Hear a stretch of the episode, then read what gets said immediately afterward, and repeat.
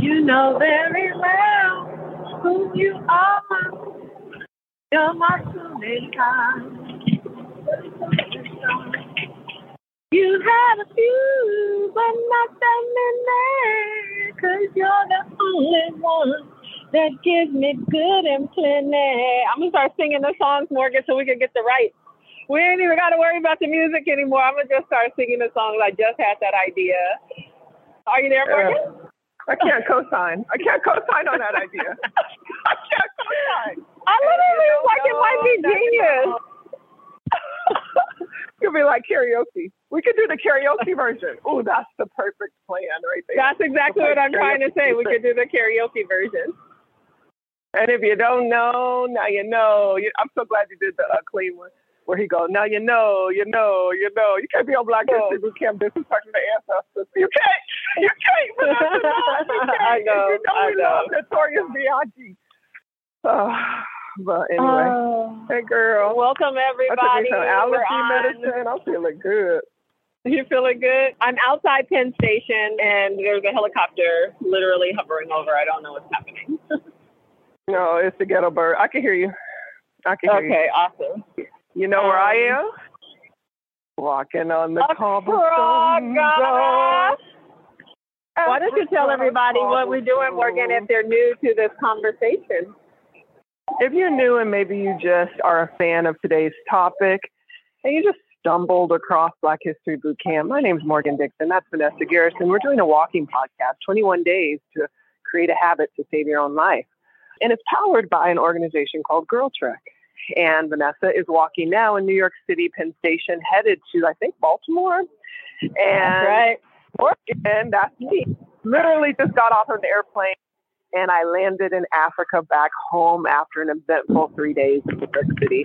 Thank you all for your support. Thank you and shout out to the women who came out in Harlem yesterday to walk, talk with us, to shoot some some training footage for other crew leaders. Just really appreciate everybody.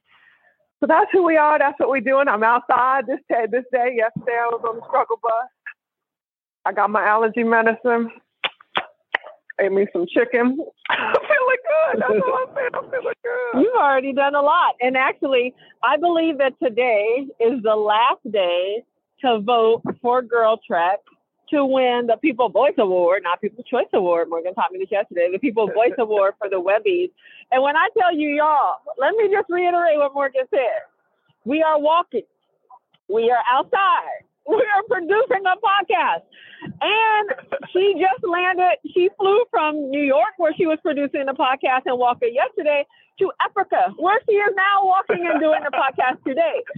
I am doing the podcast currently from the entrance of Penn Station, where my train will be leaving in approximately 39 minutes. But I was like, I could get in this walking podcast. This is going to be a real 30 minute walk, and I could talk about Diddy and Morgan. I was, if nothing else, we deserve the vote because this is not a small feat. Y'all go to that Webby thing because when I went, we was in second place. I was like, oh, I do not. What? We, we was in first place yesterday. When did you I go? know. I'm just trying to round the people up for this. I'm trying to round the Okay, yeah. up. Well, look, we might look. Every vote counts, y'all. So y'all, let's keep it going. Let's keep it going. Let's keep yeah, it going. Yeah, no, that's a lot, Vanessa. I when I was flying over the Atlantic Ocean, I was like, yesterday, I was literally in Harlem across from Dinosaur Barbecue, and today I'm literally flying into the motherland. But it's not as pulled together as you might think because I don't got on no bra. I got on old school velour sweatpants and my slippers. I'm just saying, it ain't the best look in these streets today, y'all. It ain't the best look in these streets. But uh, I'm grateful to be here. So let's learn about this. Let's get it in And into this 30 know, minute you know. exactly conversation that we are getting ready to have. First of all, if you got today's email, and if you're get, not getting the emails, that means you need to head to blackhistorybootcamp.com where we have a companion email that comes out with each of these episodes. We had a call to action in there, and the call to action was to tweet Diddy and go on Instagram and invite him to today's conversation. So Diddy might be out there listening right now. I hope you are, Diddy, because that's the type of stuff Morgan and I attract to us. And if you are, we would love for you to tweet us back at Girl Trek or Instagram us at Girl Trek, slide into our DMs, or even call me and let me know that you Yay, are on the call. Yes. And Diddy, if you are here, could you please bring back your reality show because it was the best reality show in the history of TV. Remember Daylon? Morgan. uh, first of all, we can't. How can you not? How can you forget Making the Band, which aired from 2002 to 2009, was a classic piece of television, and hopefully taught all of us about what it looks like to be a boss. Because that's what they like. Actually. Morgan, let's. I'm gonna pull a clip right now, actually, of Diddy, and it's Diddy basically telling people to. I, t- I want to tell them to. I told the people to cue it up. It's the it's the clip where I told. Um, I said, get it right. We're gonna pull this clip of Diddy from a documentary that I also put in the email that I highly recommend. It's on YouTube. It's called Can't Stop, Won't Stop, and it's about the Bad Boy reunion tour that just happened in like 2017. And on this tour, he displays some classic Diddy making the band energy when he is talking to his people about stuff not going right. And I want to play this clip, Morgan, because a big part of this conversation for me today is for us to talk about excellence and what it looks like to have excellence and to call our people to excellence and the pushback that we might get, but that how some of us are called to do that in our crews as crew leaders. So y'all play this clip of Diddy talking to the team. I just got chills. That's good, Vanessa. Let's go. It's never gonna fly.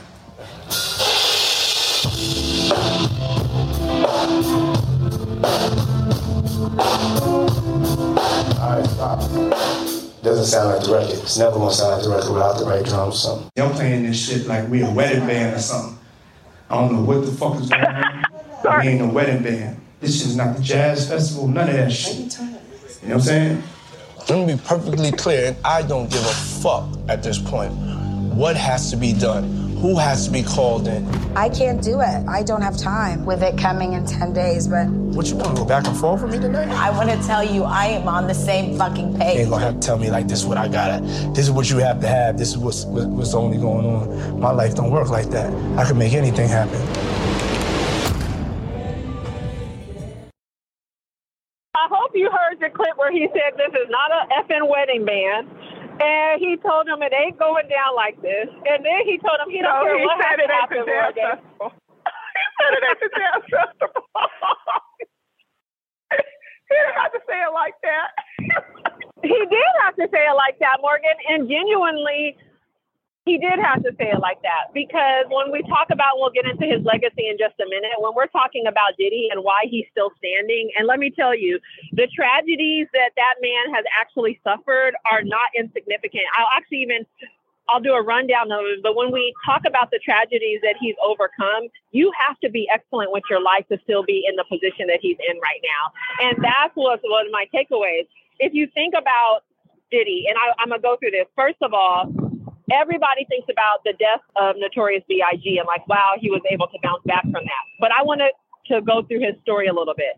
He was fired from Uptown Records, and we'll talk about that.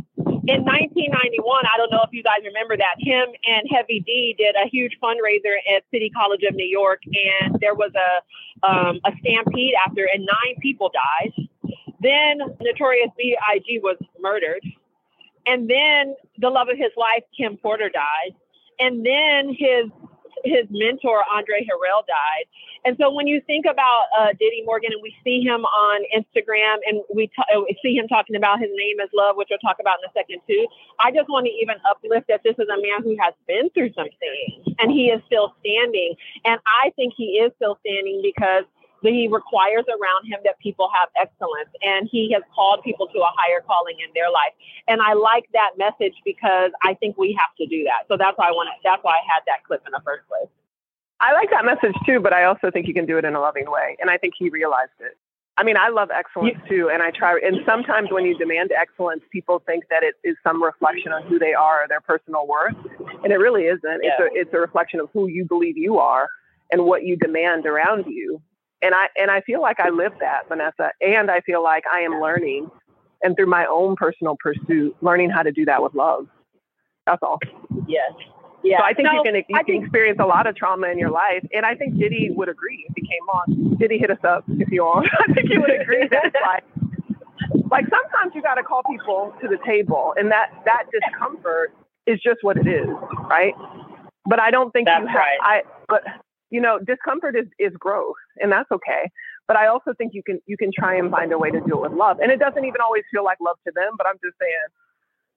And I actually, and I watched having done a lot of studying of him, I even think he was doing it with love. You know what I'm saying? Like sometimes yeah. we get caught up in Maybe, like the bravado yeah. or the language of it. But one, I think he was specific and accurate. And when we talk about feedback, right, we need to be specific and accurate. Two, I think his passion came from trying to explain to people the power of the moment. And I think that mm-hmm. it was passion more than it was anything else in the way he describes stuff when he's asking people to do things or when he's telling them that it's not right. I don't read it as not love, but I do see how it can be jarring to people, right? And that's one of the things that delivering feedback is so hard and finding your voice is so hard and I've really struggled with it over time. And so sometimes we get tripped over our words or we become too aggressive or we become too one way or the other. But I think it's just about being confident in what you're saying and then having people around you who trust you enough to say, even when they're sharing me this, sharing with me this feedback and it might feel a certain type of way, I know it's coming from a love place. And if you don't have yeah. that trust with people, then that's where nobody can know where. To come. I'm actually going. I'm going from her. I'm going from her reaction, not even from his intention. Because it, yeah. there's a difference between your intention and the impact you have on people. And her reaction seemed hurt. And I'm saying, I think you do have to be confident. And I think you do have to say what you want and, and not mince words. But I think you have to do it in a, you know, um, we were we were out with one of our um, teammates yesterday, and she said, "Well, you know, Morgan, you're blunt." And I was like, "I'll take it. I am blunt because I ask yeah. for what I want." And I don't equivocate. Yeah. And I don't equivocate because I deserve it and because black women deserve it. And black women deserve excellence. And I'm saying there's a way to be cogent and forthright and, and even demanding and also respectful. And I hope that that's true because that's who I want to be. That's all I'm saying. Yeah, no, I hear you on that. If you have thoughts and opinions, by the way, on excellence and which I agree, not equivocating, which is something that is a message from Diddy. He didn't equivocate. He really had a clear no, vision I love for what he wanted. Yeah. Yeah, he had a clear vision for what he wanted. But if y'all have opinions, please tweet us or use hashtag Black History Bootcamp and let us know. Uh, go to our Instagram and tell us uh, how you're feeling about the conversation so far. I would love to hear. Did you know, Morgan? I mean, this is in the context of this is in the context of growing up. I was in a marching band where my where my marching band instructor used to yell all kind of MFs and throw stuff, and he was the love of my life. You understand what I mean? Like I, because I knew it was right. from a place where he wanted excellence. You know, he he came from like a black band tradition at Southern, and he was a drum major there, and he just demanded excellence. So I'm just I, I don't I understand what you're saying and I also think that the universe is calling us to be is calling us higher to be um, to, to, to have some level of gentleness around how we love each other. I don't actually. I think you can precise, and and that's what I'm just. I'm praying that I can be that. So, you know me, Vanessa. I sometimes stand stuff just hurt, hurt me on those boards. I was like, excuse me, nope. Uh-uh. like I do understand who I am. I have yeah. a lot of Diddy qualities, but I'm no. I have heard you, and that's what I'm actually yeah. saying, Morgan. Is that I know that other people on the other side of you even standing up for yourself and, and all of the things, they sometimes can have the same exact interpretation that people have had of Diddy. That's actually what I'm even saying yeah. is that it's hard out here to stand in your own and to have a voice and to know what your vision is and to lead people and and to do it in a way that also honors other people, shows up. It's it's challenging to be a leader. It's challenging to be a leader. It, it really is challenging. Is, but I, it's challenging. So to give grace is, I think, what it is. And I think that Diddy himself actually has created part of his persona, though, because that's all of what making the band is around the way that he is demanding. And I think he actually, I he was in an interview with Oprah Winfrey, and she actually asked him about it, and he talked about it there, and he was just like, I really am demanding. He doesn't actually shirk away from it. But then he talks about love actually another in another in another part of the interview. Speaking of love, by the way, Morgan, let's talk a little bit. We talked about this yesterday we were talking about name changes and Puff Daddy, Diddy, P. Diddy, Sean Combs, now Love has had many names. This is one of the most prominent themes that have come through Black History Bootcamp. And I was like, wow, Morgan and I were just talking about the power to change your name and through changing your name to change your life. And Puffy, who's had many names over the course of his career, he said two things that really stood out to me about his name changes. One, he said he got the name Puffy. Y'all, He got the name Puffy because he used to puff his chest out when he was walking around at school, and they were like, "It's Puffy," and I love I love that visual because you got to puff your chest out somebody sometimes, y'all, and you got to have a name for it. But then when he started rapping, he started going by P. Diddy, and it was Notorious B.I.G. who started calling him P. Diddy. He was like, but actually at concerts, he was like, my fans were having a conflict. He was like, because P.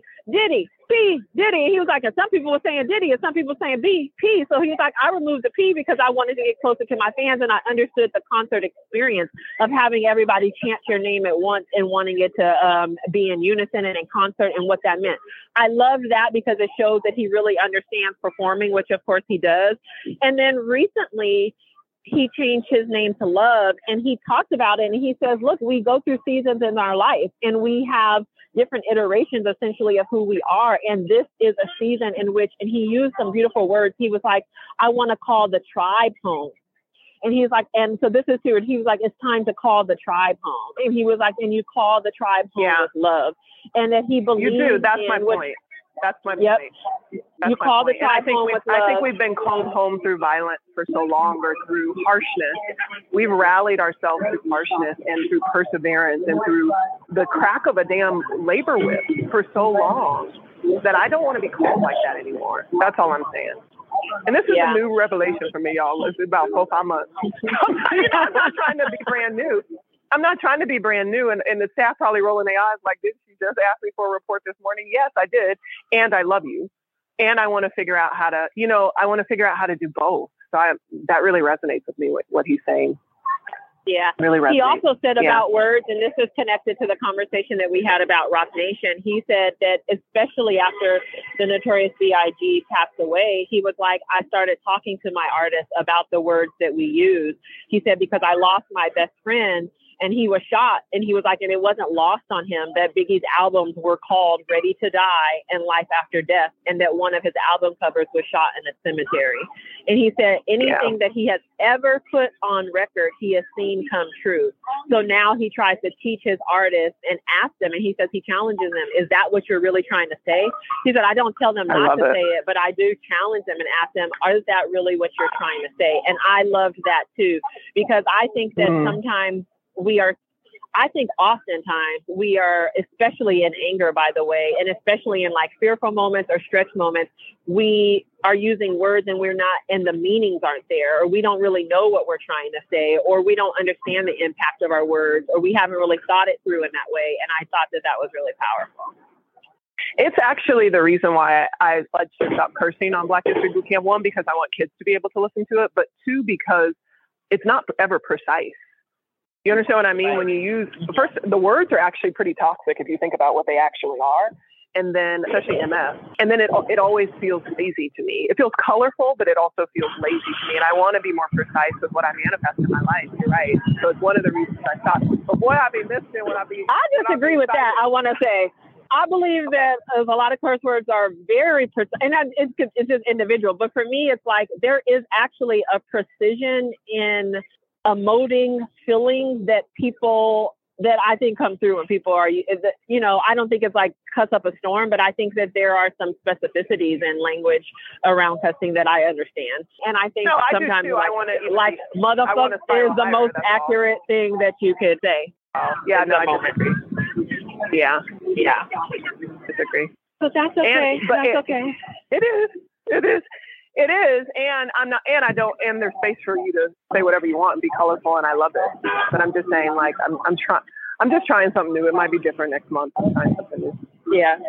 No, you are, and then, and if you hear me cussing, just know that is really the accuracy of what I'm trying to say at that moment. Like in a way that yeah. I just be like, this is really what I actually mean and trying to say. So let's talk, yeah. Morgan, no, a little bit more it. about the man we call Sean John Combs who was first of all, I want to also give a shout out to hopefully um, somebody is on the line. Did you know that he has an all black team, an all black female team that's running Ciroc? It's actually led by a woman named Ingrid Best, and they're like revolutionizing. They were saying like the beverage industry, which has been dominated by white men, and he put an all black female team in place. I just want to uplift that and celebrate. It. It's them. amazing. I went into a liquor store here, just right around the corner in Ghana, and they had a mural of all the like Jimmy Dean and whoever. Jimmy Dean, I think is sausage. Jim Beam, no. Jim Beam is so. yeah, Jim Beam. That's it. Thank you, Jim Beam, and like you know all the different brewers, famous brewers of, of liquor, and it was all white men on the wall in the middle of Africa. And I was like, y'all got no Haitian rum or something? like, uh-uh. y'all got not, not nothing here, but I should have said y'all don't got no Ciroc up in here. And, I, and put Diddy on there. That's what I should have said. It's a whole mural, and it's and it's so it's jarring because it's a whole. It's like 15 white men on the wall. And I was like, wow, is that I, kind of um, a clever concept? But yeah, go ahead. No, I was saying every time I go into a liquor store, I do be feeling like I just gotta buy some Ciroc for support. Like not even like I be feeling that way. Like I just gotta buy some Ciroc for support.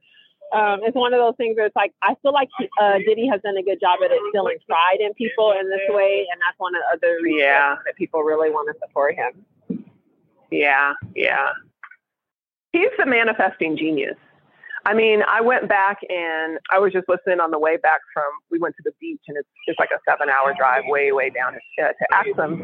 And I listened to Diddy probably four hours because he's just he's so positive. Like he, the way he talks about his life is so crystal clear about the majesty that he's expecting to, come into his life, and it, just be hype. I just be pumped. That's exactly how he talked about it, Morgan. He talked. He's talked about Yeah. it in several interviews, and he was like, and it even goes back to what he was saying uh, er, when I, we were, the conversation we were just talking about around, you know, his uh, his vision. But he was just saying, he was like, the pathways have not always been what I expected. But he was like, there's not anything that has actually come into my existence that I didn't expect. Somebody was asking him. They were doing an interview in Vanity Fair, and they were at his home, and they were describing it exactly as we would imagine, y'all, opulent and beautiful, and glass and water. And they was like, everybody's just handing you things and helping you out. And then the reporter asked him, she was like, "Wow, did you ever imagine you'd be here?" And he was like, "I haven't actually." Um, he was like, "Yes, and I imagine more." And I haven't actually gotten there yet. And I, I love that about him. And I love it about him, especially if you study his career. And remember when he was in a, the a Raisin in the Sun, the Broadway production that was filmed on television? He was so good. He's stretching, was right? so he is continuously stretching himself into ways that even say, like, I am not done yet. I am willing to try new things. When he came out with Sean John Clothing and opened up his store on Fifth Avenue, he was the first black man to have a store on Fifth Avenue, and people said that that couldn't be done. He was like, I w-, and people were just like, why is he actually going in this direction? When he, even when he opened, when he started doing Ciroc, there were so many people who were like thumbing their nose, and like Ciroc is outperforming all the vodka in the country. It's like the best selling vodka in the country. Unbelievable. So it is. For think, I, those saw, I, um, think I saw that on Broadway. I think I saw it. He's so he's such a textured actor. He has talent. He has talent as an actor. He does have talent. I want. I, he does have talent. He was also oh, was in. it, um, it was film? Was it film or Broadway? Yeah, it like was- I saw it, so it must have been a film. it was film. Yeah, it was a. It was a Oh. television like. Yeah, it was, but it was. It, was they followed it? the script Who was- almost exactly. Uh, Phylicia was on it in Rashad, I believe. Was it Oh, Viola James Davis? Jones? She wa- which one was Viola Davison? You, I don't know. Oh, that was was that Hot Tin Roof? no, that was Fences. That's ignorant. That's ignorant. They kind of all blended in my mind. I thought Fences. Shout out to August? Wilson. He's the greatest, the greatest playwright. Um, Remember yes, we saw August I- Wilson yes. in LA? I do. Yep, I do. Uh, me and Vanessa went to go see August Wilson in LA, and we were the only black people for miles. for miles.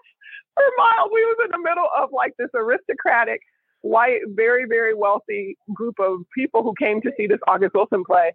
And it was uncomfortable because the August Wilson play deals with some real stuff. And we were just sitting there Yeah. in the middle.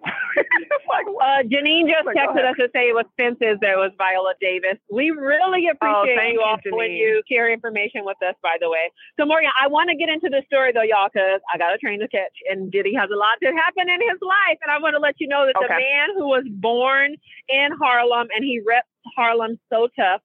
He was raised by his mother, Morgan, after his father was shot when he was four and killed when he was four years old. He said his mother, who I want, met once met in person, by the way. She has the most flawless skin I have ever seen. And she's a flossy lady with a blonde wig and a fur coat. And he was like, he got all of his style from her and he got his hustle from her. He was like, she worked three jobs um, to put him in Catholic. He went to a Catholic boys' school in the Bronx. And he said um, he really learned a lot from his mom. After he graduated, he famously went to, uh, to study business administration at Howard University. He said Howard didn't just change his life, Morgan, but it entered his soul, his heart, his being, and his spirit. And this is Oh, another great. plug for what happens when you go to an HBCU and what the educators are doing there. At Howard, he was famously known for producing the best weekly parties on campus. And he was also working at the Marriott and he was running the shuttle. And he was like, I was doing a lot. But he was like, I believe in myself his parties were popping Morgan. and He started going back to New York where he was doing parties up there too. That's where Heavy D at the uh, Puff Daddy was 19 years old, and Heavy D introduced him to Andre Harrell, who was running Uptown Records. If y'all don't know anything about Uptown Records, know that it was the home of the flyest. It was the birth of like ghetto fabulousness, and they were producing hits. And so Puff Daddy came in, Morgan, and he immediately um, was successful. And Andre Harrell was like, I remember the very first thing I asked Puff Daddy to do was to go across town and to get some like some business envelopes for him or some some papers. And he was like, he got back so so fast that I was like, wait, did you? How did you get back fast? And he was like, I ran. What else do you need me to do? And he was like, and that was the spirit that he's always had. So at That's Uptown, right. Morgan, yes. Uh, but was he? Did he come on as a rapper or a producer? no, he. This I'm getting ready to tell this story. It's so good. He came on as an intern, and he was doing artist development, and so he was helping artists essentially find their swag, find their voice, like figure out their personas, like all of that stuff. Until one day, the famous producer Teddy Riley, who we all know from Guy, who was producing a lot of the hits at that time, missed his studio session. He was booked for a big recording session, Morgan, and he was a no show. And he said, and Puffy said, I just was like, I'm going to step in. And he stepped in and utilized the time that Teddy Riley had in the studio. And he started doing something where he took the mixtapes of this artist, Brucie B and Kid Capri, who I think a lot of us know. He took their mixtapes, which were full of beats, and he blended them with R&B. And he blended them with Jodeci, who was an artist, uh, uh, uh, the group at the time on Uptown Records, Come and talk to me. acapella version really of "What Want to Know. You, Girl," and that was his first record. Two million Oh, copies he sold. Yes, come and talk to me. Ah, really? That that song he produced on the day that Teddy Riley didn't show up to the uh, studio, and he had this Wow. vision that we could start to blend R and B and hip hop. From there, though, Morgan Andre Harrell was like Puff Daddy's ego was getting out of control, and he was going around uptown. He was rising up the ranks. He was a vice president. He was telling the folks what he wanted, what he needed for his artists. And Andre Harrell famously fired Puff Daddy. Andre Harrell was like, I didn't have a choice. He was actually ruffling so many feathers, and the way that he was acting, he had to actually go. Now, keep in mind, they uh, remained friends for a long time, and so that's actually even one of the lessons. Sometimes even your mentor might have to fire you and let you go if you are acting up. From there, though, Puff Daddy couldn't be stopped, Morgan. He actually went to Clive Davis, who was a major, um, you know, record producer, and he played he played Clive Davis, the famous Craig Mack flavor in your ear. And Clive Davis was like, I knew this man understood what talent was. Oh, Yes. He said he just knew. He knew. And he gave um and he gave Puffy forty million dollars. And then and night and from there, by the way, Bad Boy became the fastest growing label in history, and they had five platinum records in a row, which was unprecedented. This was all in 1993. This is when uh, Puffy started Bad Boy Entertainment, and he was working with everyone from Mariah Carey to New Edition, Method Man, Lil Kim, Faith Evans. Like the hits are just go on and on. If you got the email today, the playlist is fire. And Morgan, he said intentionally that he wanted to go happy in his music. He was like, I wanted to go as far as way from gangster as I could get in terms of like the sound, in terms of like the way they dress. And he he was like, because that was the energy that I believed that we needed. And He was like, and we had enough street credibility. We had Notorious B.I.G. He was like, people were doing their real things in their real communities, but my story was actually to pull black people away from like the gangster kind of image of like we had to be struggling and move us into a happy place. He set up a house in Scarsdale, New York he he was sleeping on the floor. This is like a real hustle story. And from that house is where he produced some of like uh, Bad Boy's most famous records for 112 and for Mase. And he, he it was built around a superstar team. This is one of the other things that I loved about this conversation as it relates to crews. He was like, Yes, I was a great producer, but he was like, I was better at even getting the producers and building them up. So he had a famous team of producers that were called the Hitmen. It was 12 of them. And the Hitmen together produced sales of over 21 million albums in just 18 months, Morgan. They had the club on fire. They had the streets on fire. People was like, you would go to the club and the whole club, two hours, they wouldn't play anything but songs that Puffy or the Hitmen had produced. Jay Z even. No, it used to be confused that, at. It used to be confusing at that time because you was like, now which Mase song is this? They all fired. Right. Like, oh no, which Mase song this is? Yeah.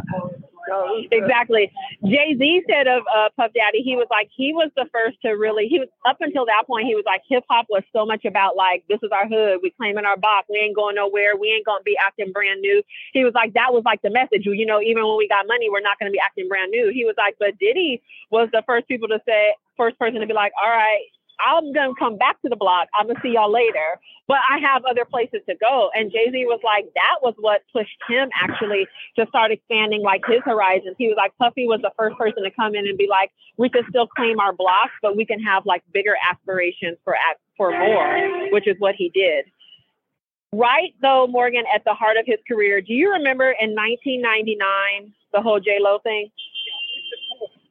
Yeah. He was dating J Lo. They were at a club. It was with Shyne and his bodyguard, and he got uh, a shooting went off. People were injured, and he had like four charges. He was facing a ton of jail time, and he was like, that really actually. Um, it created in him like a new spirit to get connected closer, by the way, to God. And he was like, it's not actually even an accident to him that even right now, Mase and Shyne and a lot of the artists who came through Bad Boy, he was like, our preaching. He was like, because we have preacher spirit. And he was like, and we have been through things and we have stories to tell. And he was like, and I'm not surprised that the artists that I have helped to curate are now standing in that space. And even Diddy himself is like uh, using his platform for kingdom work in a way that I think is really, really inspiring. No, they've been they've been preaching. That's what I'm saying. That's what I was listening to on the way from the beach. They've been preaching they've been saying this is what you can have if you just believe a little bit more in yourself. You know what I mean? Like they've been preaching. So I wasn't surprised either when Mase became a preacher. I wasn't surprised and I either. Fo- I follow Love every single day, like like a leadership guru. I think he is. I think he is profound. I think some of the stuff he's doing is profound, and I like the direction he's leaning, and it um it feels good to watch him. It feels good to watch him, and I was thinking about the whole East Coast West Coast feud. And, you know, he's talked about it over his career and how disappointed he was to even be involved in it and how the tragedies of uh, both Tupac and Biggie losing their lives. But I was just like, I don't think, I don't know anybody who, like, to imagine that he survived that era, right?